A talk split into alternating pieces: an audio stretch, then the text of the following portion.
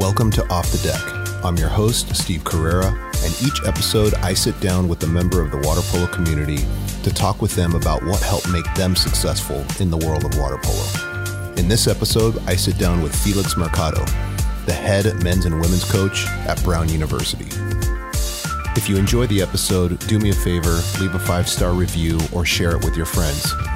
And if you want to support the show, you can go to offthedeckpodcast.com and donate to the program. Thank you very much. All right. Um, sitting on the phone with the head coach of Brown University, Felix Mercado. Uh, Felix, thank you very much for being on the program. I really appreciate it. No, Steve, thank you so much for having me. I, I love your podcast, and I, I feel honored to be uh, to be a part of it now. Thanks, man. Um, so I, I wanted to, you know, we've we meet up so often. I mean, I see you on the road. I see you at tournaments. Um, you know, obviously recruiting and, and all that kind of stuff. So we've had a chance to talk just generally um, on on our own. So um, this is a good opportunity for for me to get to know you a little bit better, and and I'm looking forward to the conversation. Um, you know, what I ask of all my guests is, you know, how did you get involved in in coaching water polo? Uh, great question. Uh, it might not be that interesting, but it's definitely unique. I I only played two years of water polo in high school, and I was more of a football player. Um, after I graduated high school and started going to college, I, in order to make a little bit extra money, I started officiating. And uh, within a year, I just felt like I really loved the sport and I wanted to do more. And a position opened up at a small private school in Miami to uh, be the middle school coach, JV coach, and it fit within the schedule that I had available after classes. Um, and I, and next thing you know, you know, 20, 26 years later. Wow, that's crazy.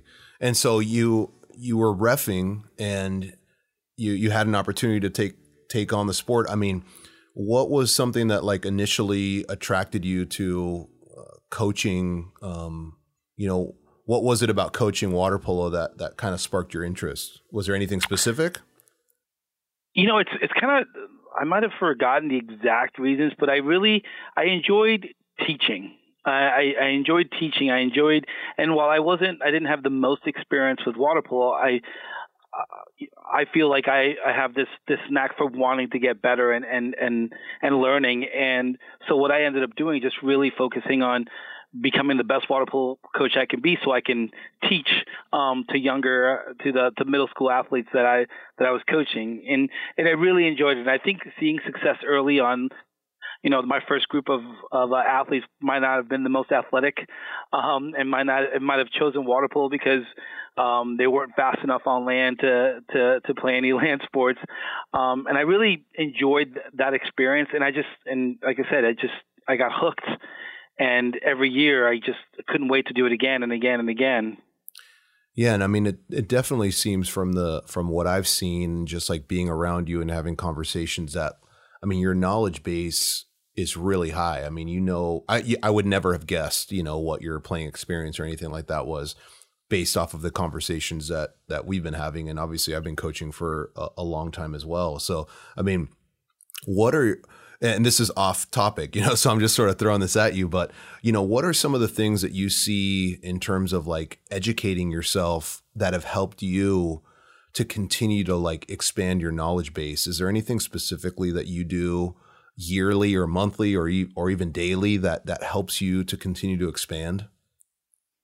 Oh, that, and I think nowadays it's a lot easier to to acquire knowledge um, because of the accessibility of the, the of the internet you know, anytime a book comes out, anytime you know co- another college coach or you know a national team coach comes out with a video, or anytime you know uh, there's there's uh some someone puts out videos like, of skill sets. I, I I watch every video, I record every video.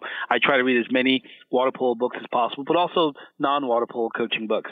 Um, I I when I go recruit, and you know, and hopefully I won't put any pressure on coaches, but I like obviously I'm going there to watch talent, but I also like to sit near coaches their benches to kind of listen to what they're saying and and and to learn from them because there's there's without a doubt the last four or five years where I've sat behind a 16 under coach um, bench and I I found a different way to to use a term uh, a term that might be easier to understand. So I don't know if it's something that is unique to maybe my mindset, but I do think that if that if you have the mindset that you you're always willing to learn, you'd be surprised how how how much stuff you do learn. Um, and that, like I said, I don't know if it's a if it's just my mindset personally or if it's something that all of us have.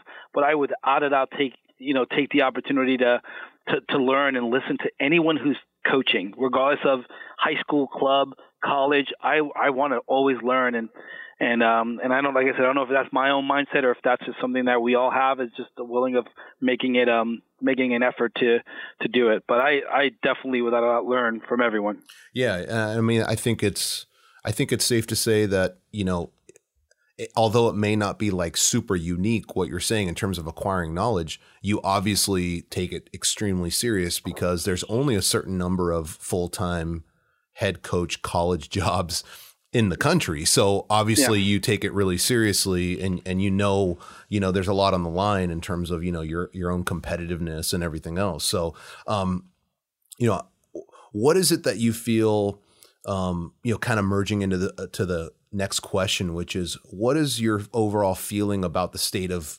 college water polo and water polo maybe in general? And I think you know maybe you could start with the knowledge base you know maybe you could start from there and then kind of work your way into some other some other things that you're thinking about. But um, you know helping coaches get better and stuff like that like what's your overall sense uh, of, of the state of water polo in that regard?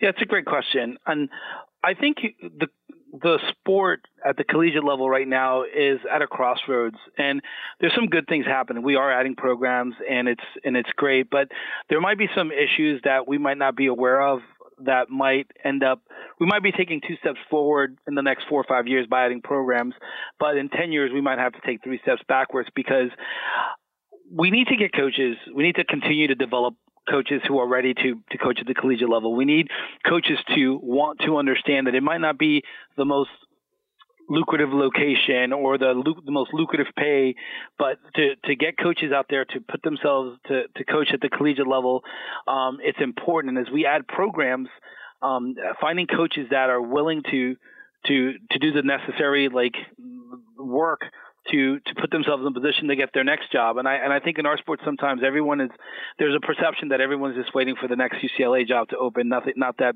Adam Wright is gonna is leaving or anything, yeah. but everyone's always looking for that for that job and but but there's other opportunities. If our sport's going to continue to grow, we need coaches that are willing to go out and and coach at you know at the Division three level that can be very competitive. But also not just coaches, but athletes. We need there's a there's a, a shortage of especially on the on the women's side of athletes that are being exposed to the, their opportunities to play out east, especially at the Division three level. Um, you know, the, it's you know they don't train year round. There's certain limitations as far as the training, but they're varsity programs that gives that can give anyone a, a, unique opportunity of getting a great education at a at a, at a great school, um, smaller school, but a chance to also play water polo. And I think that if there's a concern of mine is getting more coaches to want to coach at the college level and and as these programs pop up but also athletes to to go to look at Austin College in Texas that new program because there might be two more schools opening up there.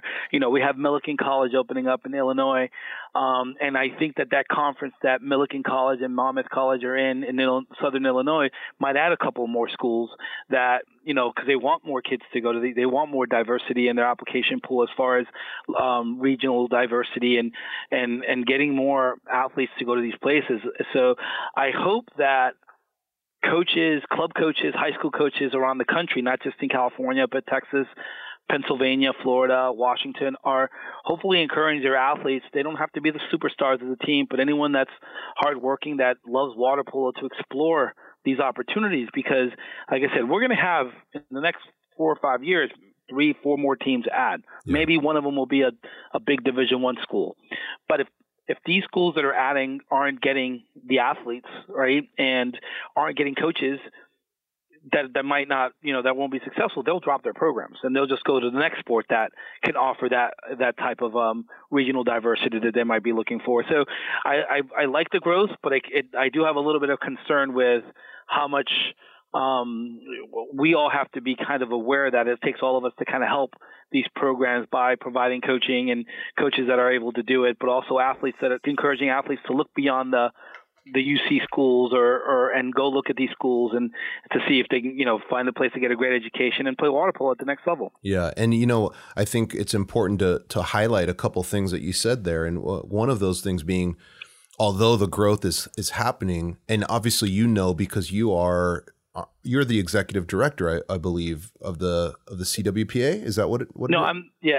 No, I'm the president of the Coaches Association, the Collegiate Coaches Association. Okay, and so like yeah. obviously we're hearing it first firsthand from you uh, that it's although the growth is happening, it's it's a fragile time. It's not like it's there's like a big you know pillar supporting this growth right now. Um, and and to touch on the coaching aspect because I think when people hear you say you know, we need to get more people to coach in college. I think a lot of people are going, well, shoot, I want to coach in college. Like, I would love that opportunity. Um, but and and correct me if I'm wrong. What what you're saying is that people there's jobs that are opening up, but there's some high quality coaches that just aren't willing to move to a spec- to an area of the United States that will really help them flourish. Is that is that kind of what you're saying? Yes, kind of. Not not to put it all like coaches not you know that might feel like they're above the position, but more like the chance to take that chance to move. Like, I'm originally from Miami, Florida, mm-hmm. and when I got the opportunity to to coach at MIT um, as an assistant coach, I, I was like, why would I want to do that? Why would I want to? I mean, I know it's a great school, but it's cold and it's not paying very much, right? Yeah. And but I finally, you know, not that anyone had to really twist my arm, but it took a little bit of arm twisting to be like, okay, I got in my car and I I remember that drive. It wasn't like I was scared. You know, I was scared um, to do like, what if I fail, or what if you know, what am I going to do to to make ends meet if if I don't make enough money coaching? But once I got there, you figure it out, and then I got the opportunity. Like I said, I don't know if everyone's going to get a a brown dream job opening up three, four years into their their coaching career, but you'll never know unless you do it. Yeah. Um, so I, I just think it's more. It's not like I think that's a necessary that's almost a necessary step to get to where you ultimately want to go or to have the opportunities there. It's just part of the learning and you know the minor leagues if you want to call it but if you want to get to the majors you only very few people get to skip that that that step. Um, and and and I think it's important. And, and administratively is it's the coaching in NCAA um, at, the, at the college level is so it's I wish it was just showing up on a pool deck blowing a whistle coming up with drills. It requires so much administrative work and compliance stuff that it's definitely something that you if you get an opportunity to do it you should it's almost like going to college like learn this yeah. step so that you can get your master's in coaching college uh, water polo. Um, it's just definitely a step. Uh, hopefully that answered your question. Yeah no definitely. I mean you know it's you know the the coach from the Celtics did not start at the Celtics. I mean, he yeah, yeah, he had exactly. to start all the way, you know, at the bottom and work his way up. Sometimes in high school, then to the Division three college, then moving your. So it's a journey, and you know, it, it's interesting that I had uh, John Abdu on on one of the podcasts, um, and you guys are really in in alignment with with that taking risk uh, type philosophy of you know you just gotta you gotta go for it if you're really into this um, you got to really give it a try and and and take a leap of faith. So, um, and I mean, I think when you start getting coaches that are maybe placed in uh, communities of water polo to go out to these new programs, and automatically you have a recruiting pool of athletes, which was to your next point of you got to get athletes out there. And so, do you think, and this is you know, uh, uh, again, a question that I, I didn't send to you ahead of time, but do you think that an organization like USA Water Polo um, can help supplement uh, some of that cost or, you know, maybe some of the funds that are involved with attracting a, a, an experienced coach in a community that, you know, maybe is already thriving in water polo? Like, is that something that another organization can help fund or help with, or is that just just a university um, budget budgetary thing? Yeah, there's no. I don't think any university would. I don't think USA Water Polo, first of all, has enough money, even if they doubled their their uh, their uh, their rates, their annual fees would would be able to to to, to do that. It's really the only thing USA Water Polo can really do is get the message out there that this is a great sport. I think all universities work under different umbrellas and different budgetary issues, and and ultimately it could be tuition driven um, uh, universities as far as when they add sports. And so if you know USA Water Polo technically can't provide scholarships, you know, because of certain rules.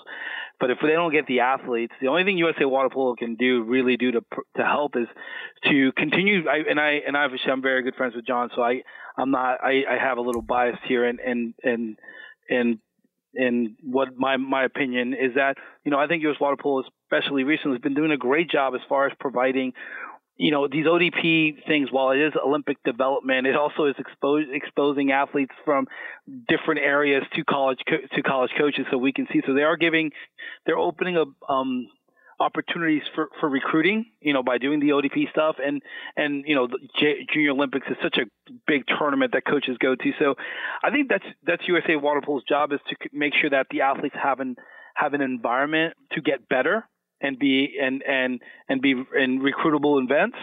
Um, and they do, and like I said, obviously working with John um, and USA Water Polo, they do they are out there funding co- um, collegiate opportunities that um, there's certain things that are going to be coming out in the next um, couple of weeks. Some good news that unfortunately I can't share. That's going to show the the investment that USA Water Polo is making in um, at, at water, for water polo at the collegiate level. That's awesome. I was gonna, I was hoping to get a breaking story here on on my podcast, my first breaking news. But um, well, it's it's it's something's coming out, and it's going to be really good. So I, at least you get the first to officially hear that yeah. good stuff's coming down. yeah, well, that's great to hear. Um, so let's get back to your experience uh, at coaching um, at Brown and, and MIT. Um, how many uh, how many championships have you been involved with on any level? Well, in the high school level in Florida, I I think I was involved at three state championships, but numerous championship games. Um, uh, in, at the collegiate level, um, at, the funny thing is that's, that's on my resume, but it's so tiny. I actually spent a year at Hartwick College as a, as a, an assistant coach. Alan Huckins is one of my good friends, and he was in transition of losing his assistant coach. So I was actually at MIT and helping Hartwick. Um, in 2007, we won a an Eastern Championship with with the women's team at Hartwick College. Uh, it was an awesome experience, and uh, and then the very next year I went to Brown, and and 2014 I won a championship uh, with the men's. So. I mean, if you're doing the math, every seven years, so hopefully in 2021, you know, I'm hoping sooner, but at least definitely 2021, there's going to be pressure for me to to hopefully win another championship. But um, yeah. Yeah, so you know, Hartwick, I didn't even I didn't even notice that. Um, that that's pretty cool. Hartwick was was doing really well. I mean, in, in that mid to late two thousands, they were they were getting recruits from all over the place, right?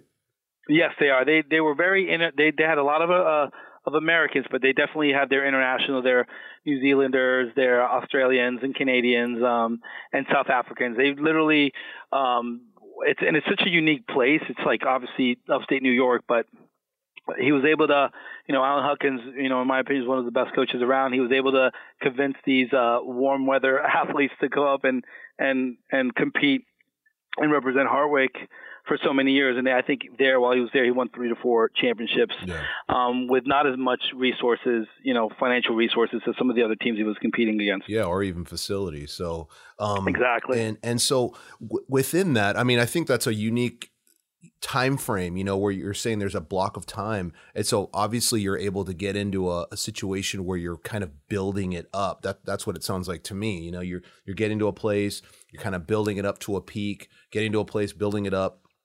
Um and, and then you know you may graduate a big class or whatever.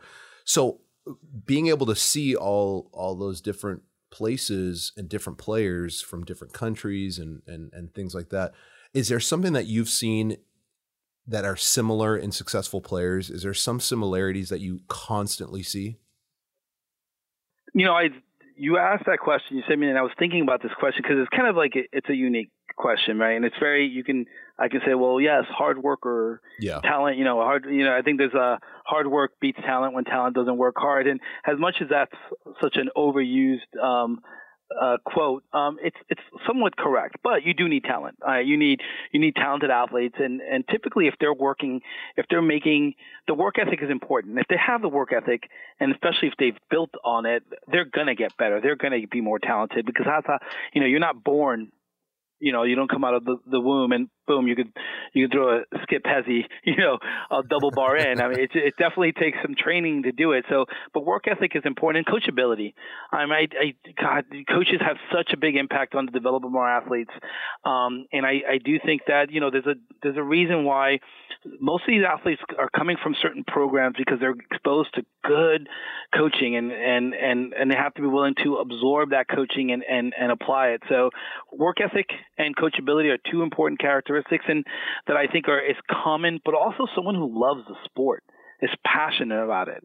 That um and and and again that's that might be more of a trait like they love it so they love something so much that there's never a time when they don't want to do it they don't want to um um get better so i I, if i mean it's kind of it was kind of hard for me to kind of pinpoint one thing yeah. and it's kind of hard for me to kind of get away from the cliches but pretty much work ethic and coachability are definitely two characteristics that are in, in, in almost every talented, successful um, athlete that I've seen. Yeah, and you know, I, will take on, I'll kind of grasp onto that third thing that you said, which is like the passion of the game.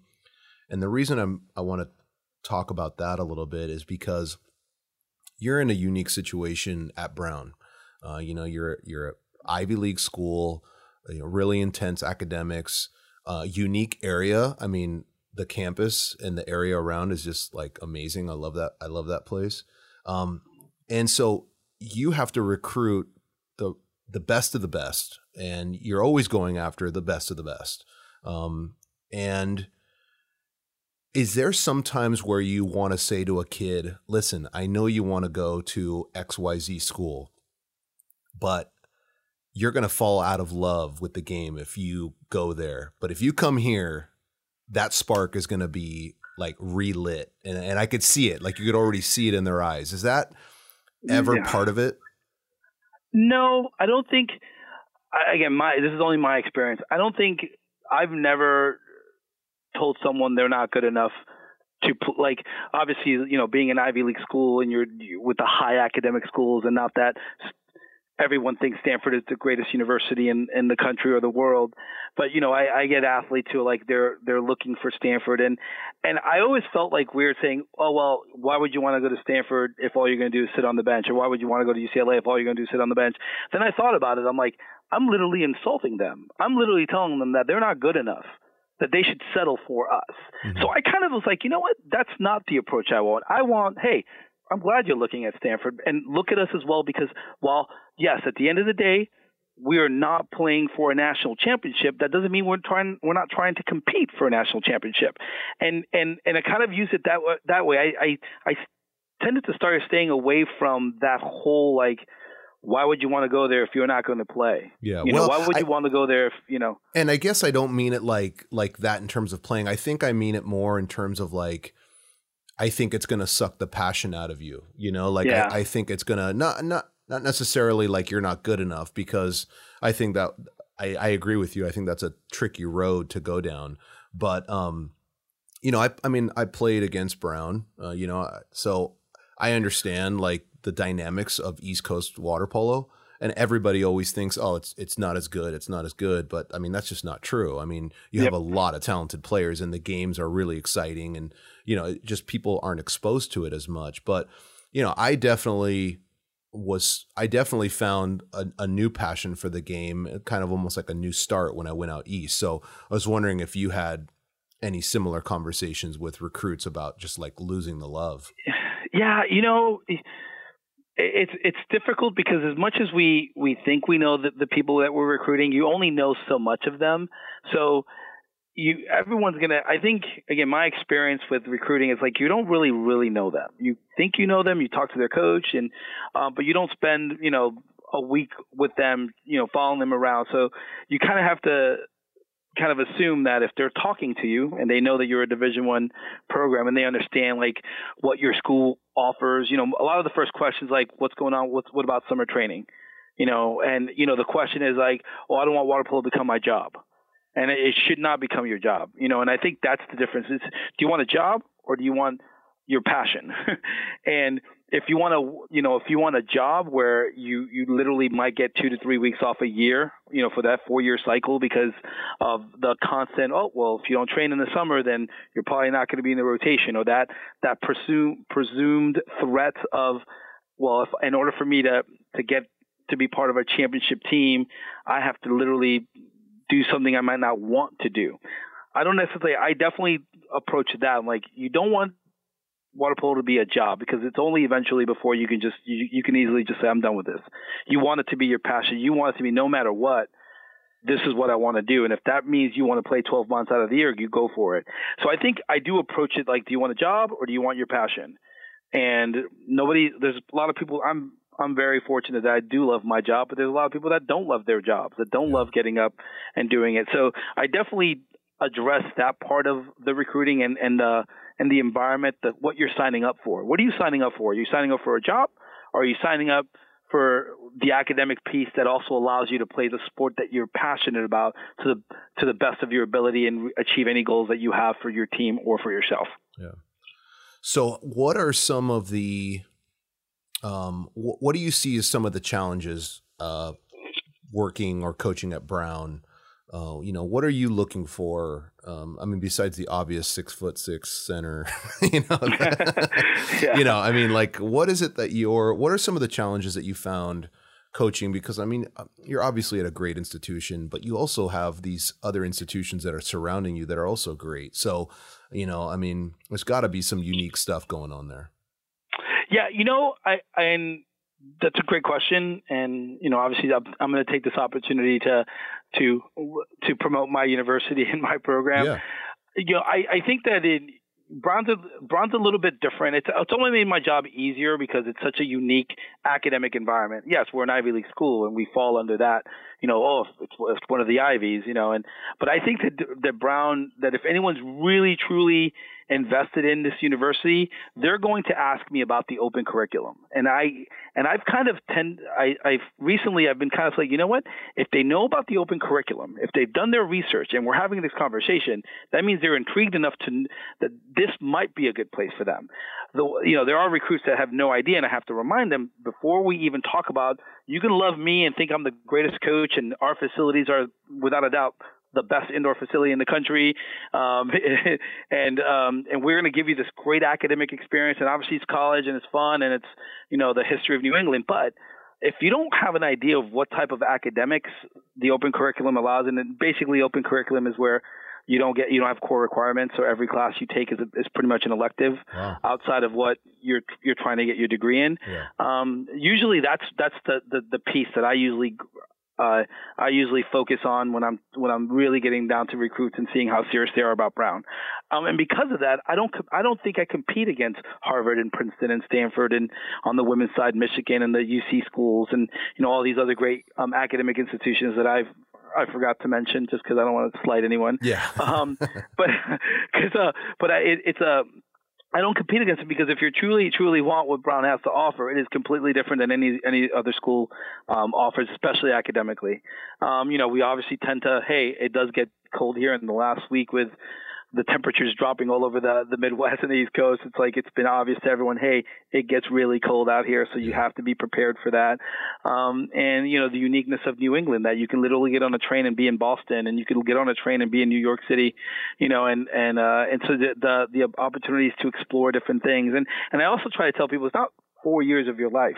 It's parts of four years. So you get to always, you can go back home for, for Christmas break and enjoy the sun if you're from a sunny area. You can, you know, your summers are, are pretty much flexible to do internships and get and, and continue to, to move on on other passions that you might have outside of athletics. But, uh, we definitely sell the balance of, of, of life, the balance of being a college athlete, uh, and at hopefully a high academic level, and hopefully, like I said, a- athletically, that you're gonna, you're not gonna come here and and underachieve. I do, you know, I, I think success is built on overachieving, setting goals and surpassing them. Um, and that's that's how I base my recruiting and at Brown and, and making Brown an attractive um, destination for every recruit out in, in this country. Yeah, well, and I mean, you obviously are, like I said earlier in the podcast. I mean, you you're obviously recruiting like crazy. I mean, you you go all over. Um, and one of the things that I, I've been told from some other coaches on the East Coast and people who coached on the East Coast is just the the openness of recruiting when it from your perspective uh, in terms of going to different states, like not just Orange County or Northern California. You have exposure to a bunch of different um, water polo markets. I mean, is there is there one market or is there one like area that you enjoy going to that you've seen players developing, t- you know, day in and day out or year in year out? Um, that's not California. Outside of California, obviously I'm a little biased because I'm from Florida. Yeah. I love going home because my mom's down there, family down there. Um, you know, you the Pennsylvania, Illinois, um, and I and Texas, I think are definitely three states that have it's been fun going there and recruiting and seeing their championships and I went to Texas a couple of years ago and their state championship was in this, the most beautiful pool and it was packed and it was so energetic um, I think those three states are, are probably like, oh, I definitely. I've I've only been to Michigan and Ohio. I've been to Michigan once. In Ohio, I've did a camp in Ohio. Those are. I mean, the Midwest schools are pretty. It's a pretty cool environment, yeah. right? Um, but uh, but like I said, pretty much that's you know Pennsylvania. You know, it's I think it's underrated, and there's a lot of really good players that come out of Pennsylvania and Illinois. Um, Georgia's growing. Um, I haven't been to Georgia yet. I think that's my next destination. It's hard when I coach both men and women to try to get down there during our seasons when they're when they're playing. Yeah. Um, but I, I mean, yeah, i am always looking. And I, you know, and it's yeah. really really cool to hear a college coach talking about states that weren't even in the mix 10 years ago. You know what I mean? Like yeah. you know and, and, it, it truly is and i think that touches to your point earlier about just the growth and and you know you talk about georgia you're talking about illinois and, and i mean illinois has always had some some polo texas definitely has always had some polo but you're starting to see it at a higher level now and you're starting to see these guys on on rosters on college rosters more often i think that's a really really exciting thing so um you know if there was and you have so many different perspectives on this question probably but you know, if there was something that you could change about the world of water polo, the game, you know, the environment, whatever it might be, what would you change if you could? Another really good question. Um, I thought about this question. I, I would probably say that the consistency of our officiating overall at all levels, right? But also the the tolerance of of the inconsistency of our officiating. I think we, as coaches and fans, have to understand how difficult this sport really is to officiate. Um, and there's so many different mindsets, and diff- we have different levels and different types of rules. So it's not it's, it's probably the most difficult sport to officiate.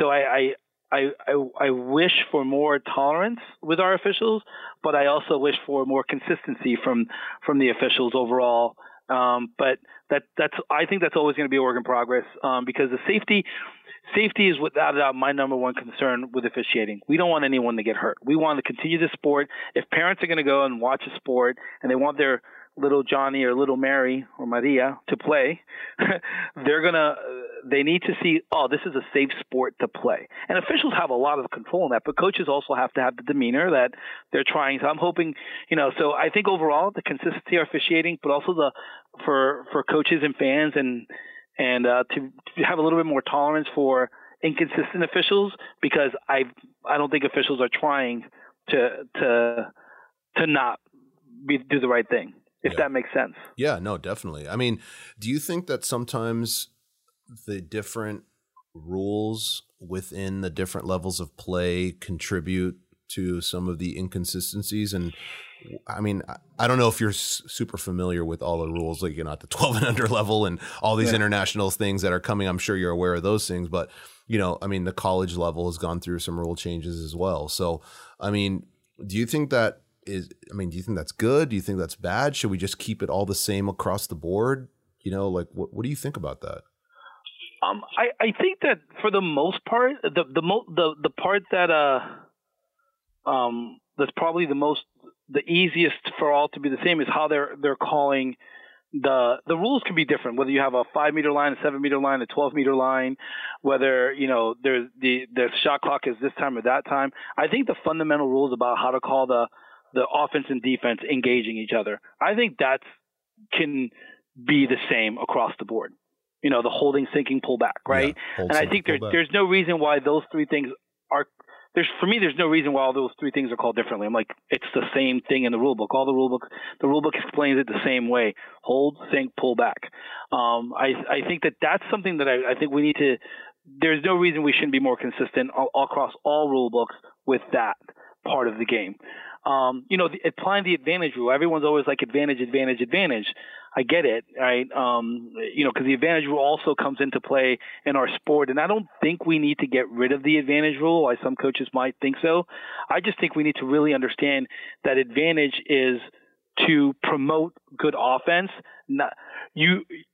If a, if there's a bad offensive player, right, and they're being held, pulled back, or sunk it should never be what advantage did they have. They can't finish that. Well, that's not your job to determine that. It's they're being held, regardless if they can finish, whether regardless if they're Maggie Steffens, right, or someone you know of uh, or 14 and under with that just started playing water polo. If they're being fouled, they should be called the the the, foul should be called. Um, I think outside of that, it's everything's kind of be you know hit or miss. You know, obviously with what's just happening, and it's kind of comical what's happening in the NFL with the missed call. It's like, oh no, you know, and but no one wants to talk about what happened. You know, two series earlier with the face mask that yeah. wasn't called. It's like we're focusing on this, and you're right. That was such a, a human error. Um, but it's you're going to miss those things, and if you see that play full speed and you, whatever angle you might think that the ball got there at the same time. Yeah. It's crazy. You see, you're like, wait a second. They slow it down. It's like it's obvious what happened. Yeah. Um, you know, the face mask. You know, if they would have seen it, they would have called it. So it's kind of interesting. I think officiating in all sports um, needs to be more consistent. Um, but they're human, and you have to kind of what they see, you might not see. You're sitting in a different, unless you're literally right next to them, watching the same thing they're watching, looking at the same place. You might, they might see, you might see something at a different angle that they didn't see because they couldn't. I don't know. That's yeah. that's kind of like I think the rule books are all the, it's all the same. The stuff that the biggest problem with our rule book is fixable because it's all really the same problem. It's offense and defense engaging, how to call that, and how to you know make the game safe, but also you know provide making sure that the offense has an advantage. And I don't think FINA, high school, collegiate, um, you know the, the collegiate um, rule book, that's all written the same way: hold, sink, pull back. You know, it's so funny that you say that because I've been saying that pretty much my entire career. What happened to hold, sink, or pull back? I I get just like you know what you're saying. Like I get when referees are like, "Hey, I want to see if they could finish," and you know that's why I didn't call it. And and I sometimes I say to the referee, "Well, but now I didn't get anything."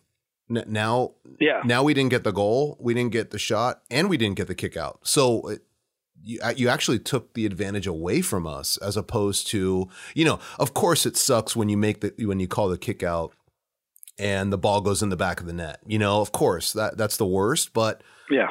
more often than not it, it's a it's a kick out and should the it's not going to be a shot you know it's not going to be uh, something else. So might as well just give us the kick out and let us work our six on five you know? I mean I, I agree with I think that hold sink or pullback should be emphasized a little bit more when it comes to just referee training and all those types of things. And, you know, I haven't sit, sat in a bunch of referee, you know, training sessions and things like that. But coming from you as a former referee, I mean, obviously, I feel like there's a little bit more weight behind what you're saying because I know you probably called it a certain way and you're probably expecting it to be called the way you you see it. I mean, you see it probably on two different levels. You see it as an official and as a coach. Yes. Yeah. So, um, yeah, no, that's that's that's really interesting, and and I, I appreciate that you don't mind the rule changes. I mean, I, I don't know how I feel about it exactly, but I mean, I think we could all do a better job in terms of coach's demeanor and, and refing demeanor and all that other stuff. So, um, who and, and, leading into like a, a, couple more questions here. I know you you're crunch for time and stuff. Um, who have been your biggest uh, mentors or influences in coaching? Um, well, going back to the to what the the people who really provided me the love of the sport, you know, in Florida. Again, this might be more for the the south um, eastern uh, members to know these names, but I would say say um, there's the, my first uh, club coach, uh, Jim Jim O'Neill. Uh, without a doubt, without him making water polo fun for me, I probably would have never. I probably would have still been probably stuck with football. Um, and then my first coaching um, mentor, um, Callie Flipsy, who actually was the she coached at GW. She was the, the, the first female coach at GW, probably one of two women who ever coached men only men's teams.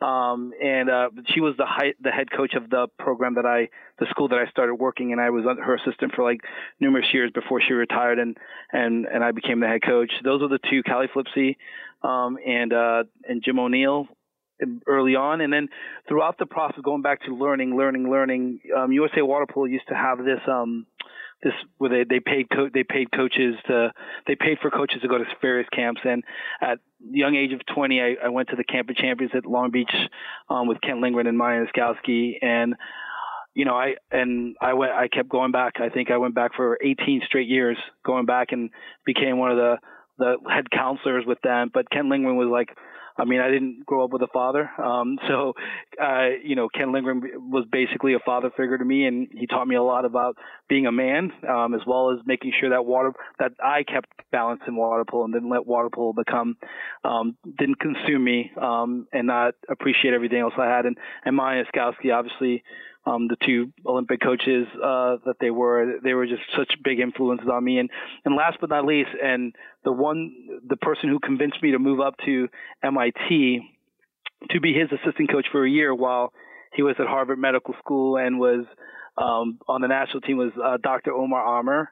Um, a lot of my fundamental coaching, I think almost tactically, I, a lot of that I got from Omar and just growing up, just listening to him and, and him just being that kind of influence, still one of my closest friends. But if it wasn't for him, I wouldn't have met my wife and my life is, uh, I, like I said, I, I live a pretty good life at Brown and, and I definitely owe Omar a lot for, uh, convincing me to, to make that trek up to the Northeast.